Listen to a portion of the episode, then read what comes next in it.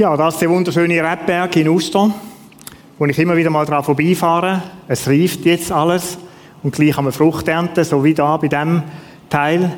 Wir sind am letzten Sonntag gestartet mit der Serie Frucht. Frucht und beschäftigen uns mit dem Gleichnis, wo Jesus im Johannes 15 äh, drinnen erzählt, wo Johannes so aufgeschrieben hat, Weinstock und Reben. Am letzten Sonntag haben wir den Frühling behandelt. Frühling, die Jahreszeit, wo es darum geht, Fokus schneiden. Das wegschneiden, wo nicht dazu dient oder wo überflüssig ist, wo, wo andere Frucht Energie raubt. Wir haben gesagt, zwei, drei, vier Prioritäten in meinem Leben, wo ich mich darauf fokussiere, wo Kraft, Energie, alles zusammen soll reingehen.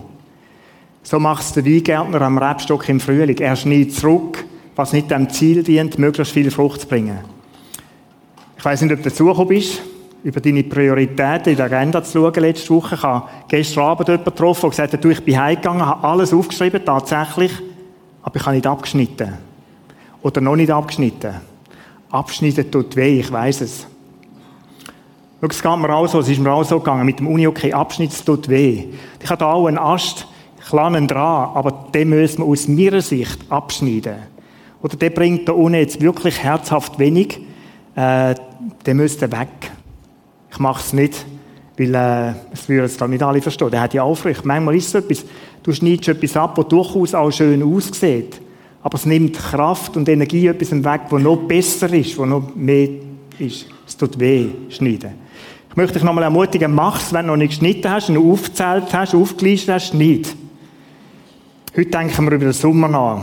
Der Sommer im Rebberg, was erlebt Reben? Was erlebt der ganze Rebberg im Sommer? Jesus sagt in Johannes 15, Vers 4, können wir da lesen, bleibt in mir und ich werde in euch bleiben. Eine Rebe kann nicht aus sich selbst heraus Frucht hervorbringen. Sie muss am Weinstock bleiben. Genauso wenig könnt ihr Frucht hervorbringen, wenn ihr nicht in mir bleibt. Bleibt in mir, es kommt da in diesen, diesen wenigen zwei, drei Satzzielen, kommt das schon dreimal vor zwei, dreimal, wo Jesus von dem redet, bleibt an mir, das ist das Thema vom Sommer. Bleibt an mir. Insgesamt sagt das fünfmal in dem ganzen, im ganzen Abschnitt bis zum Vers 11, siebenmal, aber fünfmal im engen Zusammenhang, bleibt an mir. Thema vom Sommer. Dann, wenn ihr an mir bleibt, wird euer Leben Frucht bringen. Ohne mich könnt ihr nichts machen, an anderer Stelle. Genauso wenig wie der wie Frucht wächst, wenn nicht mit mir verbunden sind. So, wenn wir nicht mit mir verbunden sind im Leben, wird keine Frucht entstehen in deinem Leben. Der Frühling im Rebberg, den haben alle gern. Der ist wunderschön, spektakulär. Ich habe ein Bild mitgebracht, nur von einem einzigen so Zwiegli, von einer Frucht da. Im Frühling sieht der ganze Rebberg so wunderschön aus. Es ist eine ganz kurze Zeit, von vielleicht ein, zwei Wochen und nachher verwandelt sich das. Dann, Frühling haben alle gern, die lieben alle. Und dann das Zweite, was man eigentlich gern hat, ist die Frucht im Herbst. Oder wenn sie so blau aussieht oder die weißen Trauben so schön reif sind. Ich kann mir es manchmal kaum verkneifen, nicht anzugehen und eine Beere zu klauen. Es geht mir auch so bei den Krisebäumen, bei allem Möglichen, muss man immer grausam zusammennehmen, um dann nicht beißen. Aber Herbst, oder wenn es dann so weit ist und du kannst da so ein, mm, braucht genau noch eine Woche. Ernte haben wir am nächsten Sonntag. Aber schon jetzt, es ist wirklich, oh, das macht Freude, wenn du dann kannst geniessen. Frühling ist etwas, hm, unanständig, gell? Und wenn man so etwas machen. Und der Herbst, wenn du die Früchte kannst geniessen, das ist herrlich, ich sage das. Bitte nicht jetzt alle Führer kommen, haben wir nachher keine Trauben, gell? Ich hoffe, ihr könnt euch beherrschen so lange noch. Aber wir werden noch feiern, kann ich vielleicht jetzt schon schnell sagen, in anderthalb Wochen haben wir Erntedankfest zum Thema Frucht und Weinberg. Wir werden aus dem Weinberg Wein da haben, weißen und roten. Wir werden Trauben können geniessen, Brot und Käse, richtig gut. In zehn Tagen, Dienstagabend unbedingt merken. Klammer zu. Frühling, Frühling und Herbst. Das sind so die Jahreszeiten, oder, wo man gern hat. Dann bewegt sich etwas, oder dann kannst du geniessen. Jetzt gibt es zwischen Türen etwas, was man gerne vergisst. Der Sommer. Wir schauen schnell, was die Winzerin zum Sommer sagt.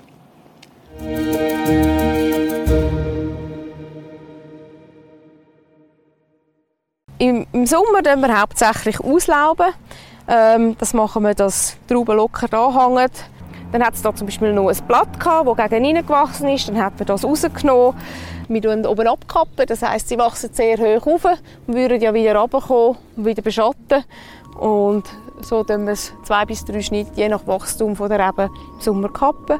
Wir sagen so, die Faustregel äh, von der Blüte, wenn die Rebe blüht, geht es 100 Tage, bis man es ernten kann. Also der Zucker ähm, kommt eigentlich über das Laub äh, in die Trauben. So ein Laub, oder wie sagt eigentlich, pro Traube brauche ich mindestens acht vollständige Blätter, dass sie reif werden kann. Äh, so ein Blatt wird assimilieren, das heißt durch die Sonne kann die Stärke produzieren, die umgewandelt wird in Zucker, wo dann nachher der Traube zugutekommt. Äh, das Geniale bei den Reben ist, in schönen Jahren, wie wir jetzt zum Beispiel das Jahr eins haben, kann sie sehr viel assimilieren und kann das auch als Stärke in die Wurzeln leiten, als Reserve. Und in Wüstenjahren kann dann die Reben eigentlich das aus den Wurzeln rausziehen und kann das dann im Herbst in die Trauben hinein tun, dass die dann auch reif werden können. Wenn wir jetzt mal zu den Krankheiten gehen, nehmen wir das ein bisschen auseinander. Wir haben echt einen falschen Mehltau. Das ist eigentlich das, wo wir ich sage jetzt, am meisten Mühe haben. Gegen das müssen wir auch behandeln. Andere Gefahren sind die Schädlinge, die wir haben. Vögel ist sicher etwas im Herbst, das äh, mühsam ist. Für das müssen wir es auch decken. Und dann haben wir Rehe haben wir nicht gross da. Und was wir neu haben seit ein paar Jahren, ist Kirschessigflüge. Die haben wir von Asien eingeschleicht. Die sticht einfach rein in die gesunden Beeren und innerhalb von zwei, drei Tagen ist dann alles grusig.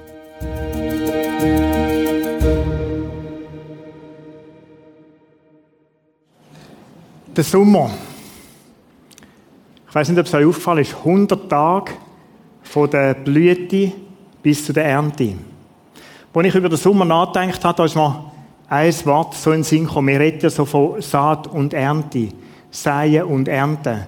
Das ist so ein Begriff. Aber zwischendurch hat es etwas. Und mir ist ein Wort in den Sinn gekommen, oder wir sagen so von Erfolg zu Erfolg, von Sieg zu Sieg, von Level zu Level, Glory zu Glory. Wir reden so in unserer Sprache und da hat es ein kleines Wort dazwischen. Das Zu. Und über das Zu redet niemand. Oder du denkst tatsächlich, ich sehe und ernte. Sehe und ernte. Ich mache etwas und habe Frucht. Ich mache etwas und kann ernten. Es ist im Rebberg nicht so und es ist im Leben nicht so. Das Zu. Das Zu. Ups, ich schaue, dass ich nicht verhänge. Das Zu ist eigentlich sinnbildlich für den Sommer. Und ich möchte heute Morgen mal über das Zu reden. Ist oft ein bisschen ausblendet, geht vergessen. Aber das ist so. Der Sommer ist die Zeit im Rebberg. Wir haben es bei gesehen, bei der Evelyn. Da wird viel geschafft. Da wird rausgebrochen. Immer wieder. Die gehen immer durch. Ich habe am letzten Sonntag gesagt, ohne Schere siehst du einen Rebbauer eigentlich nie oder eine Winzerin nie in der Rebe. Da wird alles gemacht, dass möglichst optimal bestrahlt ist, die Rebe, dass sie genügend Blätter hat, acht an der Zahl, wo sich als Sonnenenergie aufnehmen, umwandeln. Der Sommer, der ist einfach nur heiß, trocken, mühsam, langweilig. Du hast Abend, gehst mulchen, mähen, häckelst, schneidest ab. 100 Tage. Das ist am Montag so, am Dienstag so, am Mittwoch so, am Donnerstag immer noch so, am Freitag so. Samstag, Sonntag vielleicht Pause. Und dann geht es wieder los. Am Montag, am Dienstag, 100 Tage. Einfach nur mühsam. Du siehst keine Frucht. Oder alles, was passiert, ist nachher, ich habe es da so auf einem Bild, aus diesen schönen, weißen Blüten, da gibt es die kleinen, hässlichen, langweiligen, grusigen, nicht genießbaren grünen Beeren. Du siehst 100 Tage lang nichts anderes wie grüne Beere. Kleine, langweilige, grüne Beere. Und du denkst, wenn, wenn endlich fangen die an reifen? Jetzt mache ich doch so viel und es passiert nichts. Ich sehe noch keine Frucht. Der Sommer ist zu. Schau, Frucht entsteht nie nicht von heute auf morgen, im Rebberg nicht und im Leben nicht. Ich möchte es vergleichen vielleicht mit einem Marathonlauf. Vor zehn Jahren, an meinem 50. Geburtstag, ich denke, vor 50 musst du das mal noch gemacht haben, habe ich gedacht, ich laufe einen Marathon. Also ich habe es dann auch gemacht. Und ein Marathon ist genau das Gleiche. Idealerweise machst du dann nicht nach einer Bierwette, die du verloren hast, und sagst, Mann, der, der verliert, geht Mann rennen. Es kommt nicht gut. Einfach nicht. Ich habe mir ein Jahr voraus, habe ich mir das Ziel gesetzt, gesagt, ich möchte den Zürich-Marathon laufen. Und wenn du den Zürich-Marathon laufst, dann ist eine elend lange Zeit von Vorbereitung. Das ist im April. Und du fängst vielleicht so im Spatsommer an, intensiver ein bisschen trainieren. Dann ist noch alles lustig und gut, es ist vielleicht noch ein bisschen warm. Du rennst deine Dinger, hast die Ernährung ein bisschen angepasst auf das ganze Ziel, machst Runden, kürzere, Längen oder längere um den Greifensee herum und dann wird es Winter. Weißt so richtig grusig Winter am Greifensee. Und der Hockte überläuft immer im Winter unten. Wieso, weiß ich auch nicht. Aber es ist immer ein Pflotsch und Matsch. Und du weißt genau, wenn ich jetzt nicht mache, wenn ich jetzt nicht dranbleibe, nicht weitermache, dann werde ich Probleme bekommen im April. Also rennst du um den Greifensee oder den Matsch durch und trampst. Und manchmal musst du zweimal laufen, dass du genug Distanz hast, weil da musst du ja auch mal spüren, wie tut denn das so? 36 Kilometer etwa ist es dann zweimal. Und ich habe mich so, es ist so ein Familienunternehmen gewesen. Ich habe der Kette gesagt, Kette, komm, auf die zweite Runde musst du genau da warten, wir wechseln schnell die Schuhe, dass ich wieder trockene Schuhe habe. Und dann, bitte begleite mich und gib mir Bananenli und Magnesium, dass ich dem zweiten Abschnitt an Und sie haben mir immer wieder etwas rausgegeben und ich habe gefüttert und Magnesium genommen. Auf der Seite der Hose hatte ich so Säckchen mit Magnesium und Pülverli und wieder eingezogen. Und so ist die Vorbereitung weitergegangen. Und dann ist der Tag gekommen. Blattern und alles überwunden, abgeheilt, Pflasterli gemacht. Dann ist der Tag gekommen vom Start im April im, weiß es nicht mehr, vor zehn Jahren genau, einfach bevor ich 50 geworden bin. So zwar einfach zum Rechnen, es ist ja Wurst. dann kommt der Tag und du siehst, es hat ein bisschen Wolken am Himmel. Da freut dich als Läufer noch. Aber dann unterwegs fängt es an zu regnen. Und du denkst, nein, dranbleiben, ich habe das Ziel, ich will durchkommen. Dann geht da schön flach die Stadt nach aus, Richtung da am Ufer an, Richtung Meilen auf. Und Meilen oben kein Mensch ist unterwegs übrigens in dieser Morgenstunde. Du bist allein auf dieser Strecke. Niemand, der dich anführt und sagt, komm, gang nochmal. Gib alles. Bleib dran. Aber zum Meilen habe ich gewusst, da warten Simon und Debbie Wüterich, weil dort geht es so saublöd bergauf in diesem Dorf hinein. Und du denkst, wieso um alles kann man da nicht jetzt einfach kehren und wieder retour? Dann bist du endlich da oben, oben runtergekommen, rennst retour, unten hoch, hast Rückenwind und oben runter hast du gewusst, nein, Gegenwind. Einfach nur Gegenwind. Zwischendurch hast du auf die andere Straßenseite geschaut, hast da gibt es ein paar, die sind noch blöder dran, die sind nämlich erst am rennen, die haben den Sturz noch nicht gehabt, hast innerlich wieder Freude gehabt, ein bisschen Antrieb gegeben, denkst, es auch gut, oder? Nur nicht einholen. Und dann kommst du so auf Zürich rein. Statt Zürich ran, könntest du eigentlich am Seebecken rennen und wärst wieder im Ziel, in der Landewiese hinein. Oder in der Wiese dort hinein. Aber nein, die Streckenführung geht anders. Ich habe nicht gewusst, wie viel Quartier und Stadtteil Zürich hat. Du rennst durch jedes kleine Scheissstrasse durch. Am Bahnhof runter, kommst wieder Ruhe, gehst du Gäste, die du noch nie gesehen hast und nie mehr willst sehen. Und dann kommst du irgendwann ins Ziel und jubelst. Das ist der Moment. Schau, ein Marathon, hast du auch ein bisschen Krämpfe nachher, gell, oder so ein bisschen, tut ein bisschen weh. Aber du hast so ein Gefühl, wie beim Ernten. Wenn du so geschafft hast dafür und erlebst, wie du durchs Ziel durchlaufst, dann ist das Schönste, was du erleben kannst. Jesus sagt, mit der Frucht möchte ich, dass ihr euch daran freuen könnt. Frucht, die entsteht in deinem Leben. Für mich ist der Marathon wie ein Bild fürs Leben. Wie die Arbeit im Rebberg. Es passiert nicht von heute auf morgen. Es ist oft schwierige, mühsame Arbeit. Das ist der erste Punkt, der erste Gedanke. Der Sommer ist Zeit vom Durchheben, vom Dranbleiben. Jesus sagt da fünfmal, bleibet an mir. Bleib dran, gib nicht auf. Der Paulus, der auch darum gewusst hat, dass es möglich ist, dass man aufgehen kann, schreibt den Satz im Brief da die Gemeinden in Galatien, lasst uns nicht müde werden, das zu tun, was gut und richtig ist. Also da, wo du einmal vorgenommen hast, für das Ende. Denn wenn wir nicht aufgeben, werden wir zu der von Gott bestimmten Zeit ernten. Wenn nicht aufgibst, der Paulus hat gewusst, es gibt Momente, auch in meinem Leben, und er hat das kennt, wo die Arbeit, die er tun hat, nur müßig, einfach, einfach schwierig war, herausfordernd.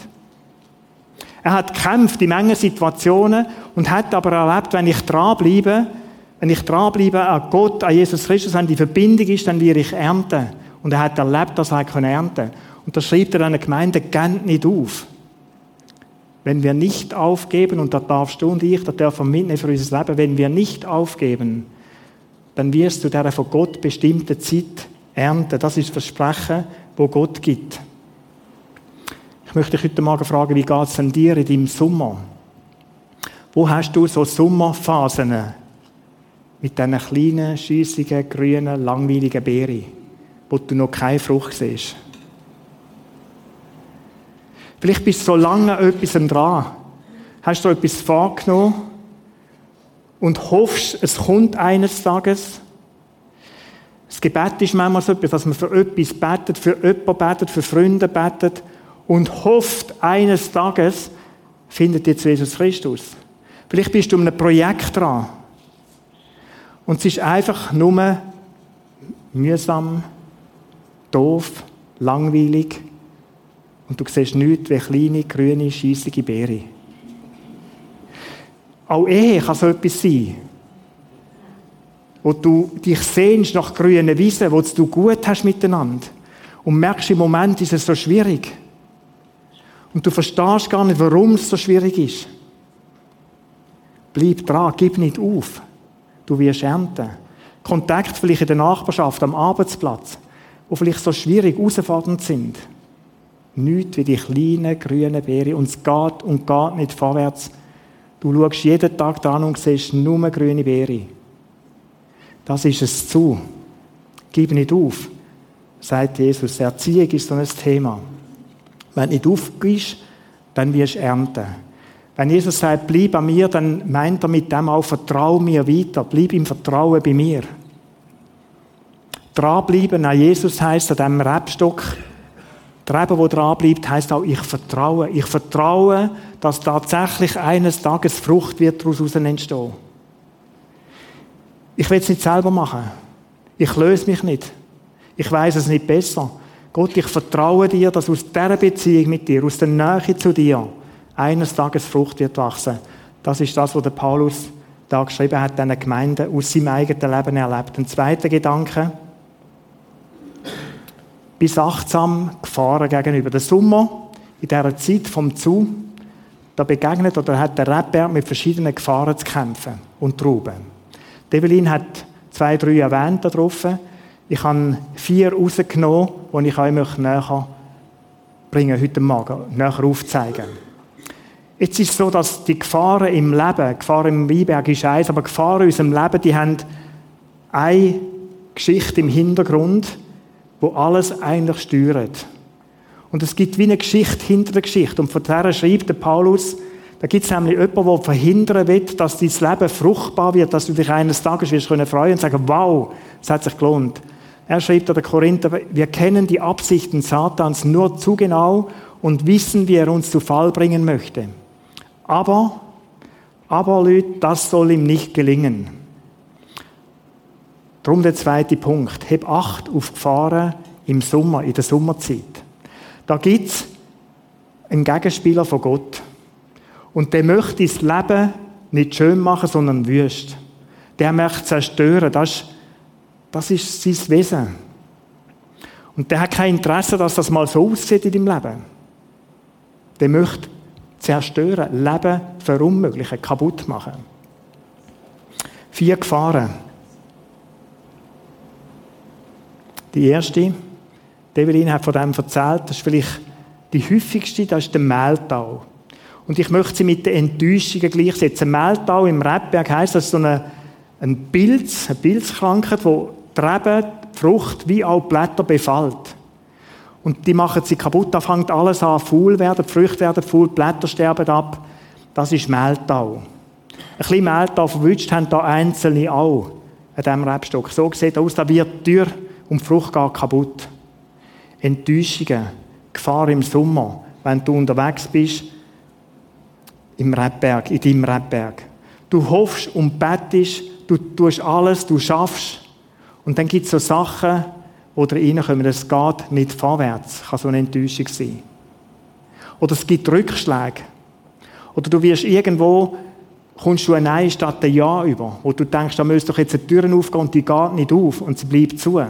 Enttäuschung. Rückschläge. Ich denke da die Baugeschichte an, oder? Das ist nicht eine Geschichte von, jetzt legen wir Fundament, dann bauen wir auf und pack, in einem Jahr sind wir dann da Nein, die Geschichte an geht drei Jahre. Leute und die, die da, die Verantwortlichen, die haben täglich mit Herausforderungen zu kämpfen. Täglich. Und sie sehen noch keine Frucht. Immer die kleinen, grünen, schießigen Beeren. Und da hast den Eindruck, es geht zwei Schritte vorwärts und einen hinterher, drei vorwärts und einen hinterher. Enttäuschungen. Enttäuschungen, mit dem versucht der Teufel nur etwas. Er möchte eigentlich die Beziehung zwischen Gott und dir kappen. Dass du irgendwann an den Punkt kommst und sagst, komm, ich gebe auf. Es lohnt sich ja gleich nicht. Was soll ich auch? Es ist alles nur mühsam und lästig. Geschichte dahinter ist, dass Beziehung zu Gott gehabt wird. Enttäuschungen fangen uns unsere Gedanken an beeinflussen. Die fangen an Einfluss nicht prägen von unseren Gedanken. Darum schreibt der Paulus, legt den Helm vom Heil an. Dass das nicht passiert, dass nicht die negativen Gedanken anfangen können wuchern und Raum ergreifen und du irgendwann zum Punkt und sagst, so, Schnitt, fertig, mach nicht mehr weiter. Etwas Zweites sind Schildlüse. Das sieht etwa so aus, das sind kleine Viechli, harmlos auf den ersten Moment. Du siehst die auch nicht immer gerade so gut. Von dem befallen, oder die, die Lüse, die haben eigentlich die Idee, dass sie Saft entziehen, dass sie dieser Rinde, dem Ast Saft entziehen. Ich habe es gleichgesetzt mit der Müdigkeit. Wenn du lang unterwegs bist, in einem Projekt, in einer Sache, dann hat das so da, dass das anfängt Kraft und Energie zu saugen. Vielleicht mehr, als dass du hast. Es ist etwas ganz Normales, Leute, dass auf dem langen Weg, 100 Tage von Blühen bis zu Ernten, dass man da drinnen müde werden kann. Mit all dem, was man da zu kämpfen hat, vielleicht auch an Schwierigem, an Frust, an dem, dass es nicht so geht, wie man gerne wettet, nicht so schnell geht, wie man gerne wettet. Für mich sind so die Schildlüse ein Zeichen von dem, wo Energie absaugt, ganz wenig aber kontinuierlich. Und Müdigkeit in meinem Leben, weißt du, hat das zur Folge. Es nimmt mir die Freude und Motivation. Es ging besser ohne mich. Komm, heute bleibe ich einfach mal liegen. Ich mag gar nicht mehr. Die Strategie hinter dem ist wieder genau das Gleiche. Du hörst auf, kappst ab und willst es selber machen oder gehst weg. Gib nicht auf. Gib nicht auf, sagt Jesus. Die Frage ist ja, warum fünfmal? Ich glaube, weil Jesus gewusst hat um die verschiedensten Gefahren, die es hat im Leben, wenn wir unterwegs sind, mit ihm dran sind, dass Frucht entsteht in unserem Leben, weil er gewusst hat, wie viele Gefahren das sind, darum sagt er fünfmal, bleibe dran. Leute, das Wichtigste, bleibe dran. Gib nicht auf, bleib dran. Freude und Motivation. Jesaja schreibt der Jesaja, dass Gott der ist, der den Müden neue Kraft schenkt, dass sie werden auffliegen wie Adler. Ein wunderschönes Bild. Bleib dran, ich möchte Kraft geben. Ich möchte Kraft geben, dass du kannst auffliegen wie ein Adler, dass dein Leben zur Blüte kommt, Frucht wird tragen. Ein dritter sind, ist der Hagel. Der Hagel ist vielleicht die verrückteste Gefahr. Develin hat mir erzählt, am Vormittag, wo wir da getragen haben, dass wenn der Hagel der Rebstock oder die Rebe verwünscht, ein Rebberg, dass innerhalb von einer Stunde alles radibutz kaputt sein Du musst zwar weiterarbeiten, alle Arbeiten weitermachen, weil das nächste Jahr kommt, aber du wirst keine Frucht mehr sehen. Wenn der Hagel reinkommt, dann ist da eine Katastrophe. Hagel schmerzt der Winzerin. Ich habe den Hagel gleichgesetzt mit Verletzungen wenn man lang genug lebt, wenn du lang genug lebst, dann weißt, Verletzungen gehören zum Leben. Da gibt es einfach. Du und ich, wir haben das schon erlebt, dass wir verletzt worden sind. Durch irgendwie unbedachte Worte. Etwas, wo Leute sagen, vielleicht gar nicht bewusst, der auch nicht mehr tun, aber dich trifft es. So wie ein Dolchstoß im Herzen. Und es macht etwas bei dir. So Herabsetzungen, Entwürdigungen. Vielleicht auch, dass man dich missbraucht für irgendetwas in aller möglichen Formen denkbar. Das sind alles Verletzungen, die du kannst erleiden beim Arbeiten. Dass du vielleicht bei aller Treue, wo du dich einsetzt, dass sich da jemand zurückweist, das, was du machst, gut machst, nicht will. Verletzungen. Verletzung ist etwas vielleicht vom Ernsthaftesten in unserem Leben. Eine Verletzung, die man nicht behandelt, die hat das Ding, dass sie anfängt zu entzünden und dass sie dann Eiter bildet. Wenn man eine Verletzung nicht schaut, wird es schlimmer. Dann bildet es Eiter. Die Bibel redet von Verletzungen im Leben und sagt, wenn du verletzt wirst, dann gibt er, dann wachst in dir vielleicht Ärger, Wut. Einer Person gegenüber, einer Sache gegenüber. Und aus Ärger und Wut entsteht dann der Anstoß Bitterkeit. Und Bitterkeit zerfrisst dein Leben buchstäblich. Es ist so, wie wenn der Hagel reingeschlagen hat. Da ist nichts mehr Schönes nachher. Wenn du bittere Menschen kennst, dann weißt du, was ich rede und denke, über was ich denke. Bitterkeit ist eine Folge von dem, dass man Verletzungen nicht behandelt hat. Dass man es anstoßen hat. Was ist das Gegenmittel? Vergehen. Der Paulus schreibt von dem so, wie Jesus Christus euch vergeben hat, sind auch ihr bereit, anderen zu vergeben. Oder wir könnten den Satz umgekehrt sagen, will ich euch vergeben haben, bitte vergebt auch anderen. Jetzt ist Vergebung ein grosses Thema. Ich meine mit dem nicht so, ich habe vergeben, schwamm drüber und alles ist wieder gut. Vergehen ist ein Thema für sich. Vielleicht ein, zwei Punkte, vielleicht ist es gut, mal aufzuschreiben, was ist es denn, wo dich verletzt hat? Wer ist es denn, wo mich verletzt hat? Ich meinte, du kannst auch vergehen, ohne mit dieser Person Kontakt zu haben. Vielleicht ist es möglich, mit dieser Kontakt zu haben. Aber Vergehen ist etwas, wo du auch so kannst, einfach abschneiden und sagen, ich möchte die Person frei lassen aus dieser Gefangenschaft bei mir, weil sie mir schuldig ist an diesem Punkt. Vergehen ist das Gegenmittel für Verletzungen, für die Bitterkeit, die kann entstehen. Eine vierte, Milbe, Ablenkung. Ihr seht so die Blätter, die sind so gekräuselt. Die Milben hocken hinten dran und Milbe ist etwas wie die die hängen an diesem Blatt zu und saugen diesen Blättern Energie ab. Jetzt kannst du denken, ah ja, ist ja nur ein Blatt. Spielt ja nicht so eine Rolle. Kehrt ab. Aber die Milben, die gehen da jedes Blatt an. Da ist auch noch eins. Dann kehrt ab und es ist wieder nur ein Blatt. Milben, ich möchte, ihr habt es vielleicht im Film gesehen, oder in diesem Clip gesehen, wo sie gesagt hat, Blätter sind existenziell wichtig, dass sie Trauben reifen können. Und für mich ist das Bild, das, was die Blätter machen, das Aufnehmen vom Sonnenlicht und dann die Umwandlung in die Energie, in den Zucker, der nachher am Schluss da in die Trauben hineinkommt. Blätter ist für mich Sinnbild für das geistliche Leben. Und du kannst abgelenkt werden. Blätter, die kaputt sind, sind für mich wie etwas, wenn das geistliche Leben in mir stirbt wenn Gebet, Beziehung zu Gott, Zeit mit Gott, wenn das erstirbt, er weggeht, verschwindet und du sagst, ich bin zwar immer noch dem Weinstock, aber da ist keine Beziehung mehr da. Schau, da ist die Strategie vom Teufel, das ist letztlich der Hauptpunkt, den er möchte. Dass du Nein sagst zu dem Jesus Christus. Dass du dich von dem Weinstock entfernst und durch all die vier Sachen durch sagst, es lohnt sich ja gleich nicht. Das ist die Entmutigung.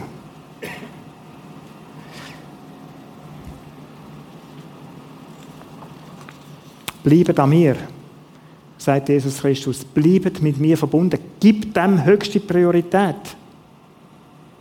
Ich möchte dir sagen, gib dem höchste Priorität. Unser Fokus liegt nicht aus der Frucht. Um das müssen wir uns gar nicht kümmern. Unsere Priorität ist, dass wenn wir merken, da gibt es Ablenkung in unserem Leben, wo uns Beziehung zu Jesus Christus kappt, dass wir die angehen. Dass wir das abstellen, weil dann wird die Frucht wachsen. Bleib an mir, nur so wirst du Frucht bringen Ein Reben, der nicht mit mir verbunden ist, wird keine Frucht bringen. Ich komme zum Schluss. Du merkst den Frühling, wow. Du weißt, der Herbst, Frucht, ich werde mal geniessen da. Und du denkst, wow, herrlich, die Beere. Aber es gibt zwischendurch den Sommer. Den Sommer. mit diesen kleinen, grünen, langweiligen Beeren. Ungenießbar, nicht schön. Da ist viel Arbeit, viel Schweiß, Trockenzeiten, anstrengend. Manchmal mit Hoffnung, manchmal mit weniger Hoffnung. Das ist der Sommer. Und ich möchte dich heute Morgen fragen, wie geht es dir in diesem Sommer? Wie geht es dir in deinen Sommerzeiten? Ich möchte es nochmal sagen, wie geht es in deiner Ehebeziehung? Vielleicht erlebst du eine Sommerzeit dort, aktuell. Nachbarschaft, am Arbeitsplatz. Es gibt die Momente, schau, wo, du, wo du kämpfst mit dem Aufgehen. Und ich möchte dich ermutigen heute Morgen und sagen, gib nicht auf. Und nicht aufgehen heisst auch, ich spreche Jesus neues Vertrauen aus. Und vielleicht ist heute Morgen der Moment da, wo du sagst, Jesus aus ganzem Herzen, ich möchte dir mein Vertrauen neu aussprechen. Ich möchte vertrauen, dass du sagst, wenn an mir verbunden bleibst, dann werde ich eines Tages Früchte sehen. Ich möchte das neu ernst nehmen. Eine zweite Frage, die ich an dich heute Morgen habe, ist, wo kämpfst du vielleicht aktuell mit Enttäuschungen? Wo hast du vielleicht in den letzten ein, zwei, drei Wochen erlebt, so eine Enttäuschung erlebt? Vielleicht liegt sie schon länger zurück und du ringst mit dem und sagst, es hat doch keinen Wert, komm.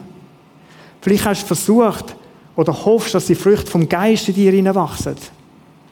Und du hast wieder so eine blöde Reaktion gehabt, unbeherrscht. Und denkst, komm, jetzt höre auf. Nein, gib nicht auf. Wo kämpfst du mit Enttäuschung in deinem Leben? Etwas, das nicht so schnell geht, wie du denkst. Wo kämpfst du mit der Müdigkeit? Schau, dass wir müde werden können, ich habe schon gesagt, ist ganz normal. Wo kämpfst du mit dem, dass die Lüse wie an dir saugen, Energie abziehen und du merkst, ich habe keine Kraft, keine Power, keinen Saft mehr. Am liebsten will ich auf und davon. Im Gölle sind Song, auf und davon. Ich kenne den aus meinem Leben. Nicht den Song, aber die Situation. Es hat vor ein paar Jahren eine Situation gegeben, in der Kirche, so einen Zustand in mir, da habe ich gedacht, du warst im Personalausschuss, gewesen. ich habe gedacht, wir haben das Gespräch so ein bisschen geführt, jetzt nur weg, ich will einfach nur noch Bus fahren.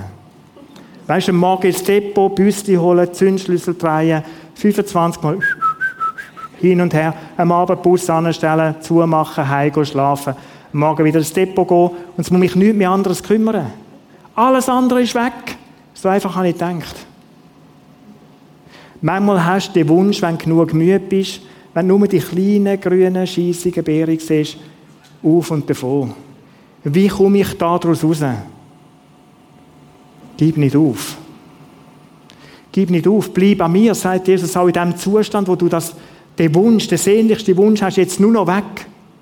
Bleib dran, es lohnt sich, eines Tages werden die Früchte wachsen. Wo kämpfst mit Verletzungen? Wo bist du verletzt worden? Vielleicht vor längerer Zeit, vielleicht kürzlich. Schau, das ist vielleicht der ernsthafteste Zustand.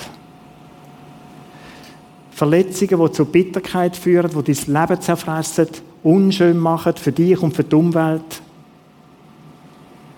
Komm mit Verletzungen zu Jesus Christus. Er lädt dich, zu ihm zu kommen. Ablenkungen, wo spürst du vielleicht, dass du lau geworden bist im Leben, dass du von Gott weggegangen bist, dass du dich entfernt hast und so denkst, ah, das spielt ja alles nicht so eine Rolle. Ich bin ja, ich bin ja dem Weinstock irgendwie angemacht. Aber die Beziehung zu ihm hat nicht mehr höchste Priorität. Das ist heute Morgen der Moment, um zu sagen, Jesus, da bin ich. Ich möchte ganz an diesem Weinstock. Ich möchte deine Power, deine Kraft spüren in mir. Schau, die vier Sachen da, die machen alle etwas mit deinem Herz. Die Sachen, die wir da drauf haben, die vier Sachen, die hinterlassen Spuren in deinem Herz. Es ist nicht so, dass Enttäuschungen einfach nichts machen, dass die kannst wegputzen kannst. Es ist nicht so, dass der Zustand von, ich will auf und davon, von der Müdigkeit, dass der nichts macht mit ihrer Motivation und Freude, wo du am Arbeiten bist. Es ist nicht so, dass man Verletzungen einfach so schnell kann übergehen und sagen, da kommt dann schon wieder gut. Gras drüber wachsen lassen. Ist nicht eine gute Strategie. wenn die Beziehung mit Gott leidet, dann ist wieder der Draht gehabt, der Lebensnerv zu dem, dass dein Leben fruchtbar ist. Wenn du einen Umstand hast und vielleicht der Heilige Geist heute Morgen zu dir redet und dich auf etwas aufmerksam macht, vielleicht den Finger auf den Punkt legt in deinem Leben, in deinem Herz, dann lädt Jesus sie mit dem Herz zu ihm zu kommen. Er möchte reinigen von dem. Das sind ja auch Verunreinigungen und ich habe die ersten zwei Verse dann einmal so kurz beschrieben. Ich bin der wahre Weinstock. Mein Vater ist der Weingärtner. Komm zu dem Weingärtner. Komm mit dem Herz zu dem Weingärtner. Jede Rebe, die Frucht bringt, reinigt er, damit sie mehr Frucht bringt. Das ist, das ist sein Fokus, seine Überlegung. Komm mit dem Herz zu mir, lass reinigen, was auch immer passiert ist, dass du kannst weitergehen und dass in deinem Leben Frucht entsteht, wie wir es da drauf haben. Am nächsten Sonntag werden wir vielleicht ein bisschen ernten. Das ist die Einladung eigentlich von Gott. Komm zu mir, ich bin der Weingärtner. Versuch es nicht allein mit dem Zeug irgendwie fertig zu werden, komm zu mir. Ich möchte dich einladen zu beten. Jesus Christus, ich möchte dir von ganzem Herzen danken für die Geschichte, das Gleichnis. Ich möchte dir danken, dass du uns so eindringlich sagst, bleibet an mir. Weil das Leben nur dann fruchtbar kann sein, nur dann Frucht bringt. Und Jesus, ich kämpfe manchmal auch mit diesen kleinen, grünen, langweiligen Beeren. Und ich wünsche mir manchmal, dass so mehr fruchtbar sichtbar wäre, schneller sichtbar wäre.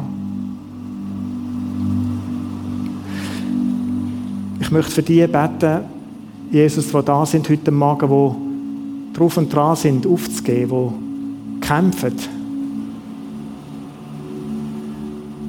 Die überlegen, lohnt es sich zum Durchheben oder nicht. Und ich bitte, ich bitte darum, dass du neue, neue Kraft schenkst zum Durchheben. Dass du ermutigst, zum an dir bleiben.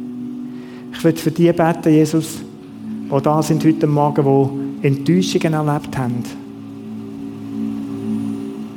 die aktuell mit dem kämpfen und auch dran sind, zu sagen, es lohnt sich ja doch nicht.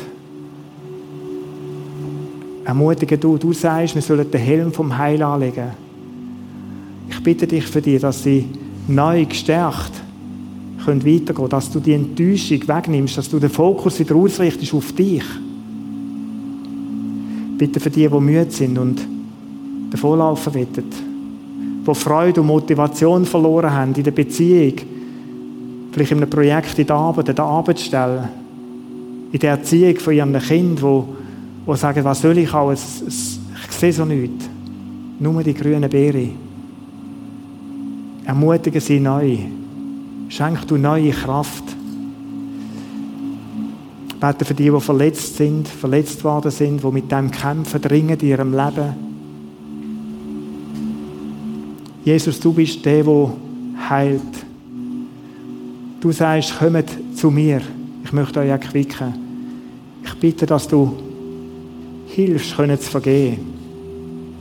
Dass du den Prozess gehst mit diesen Personen. Und dass wirklich heilig darf passieren. Und Jesus, ich will auch für die beten, die sich von dir ein bisschen wie abgewendet haben, die dann nicht mehr oberste Priorität war, Beziehung zu dir. Lass uns, lass uns alle zusammen immer wieder neu erkennen, dass das der Schlüsselpunkt ist in dieser Geschichte.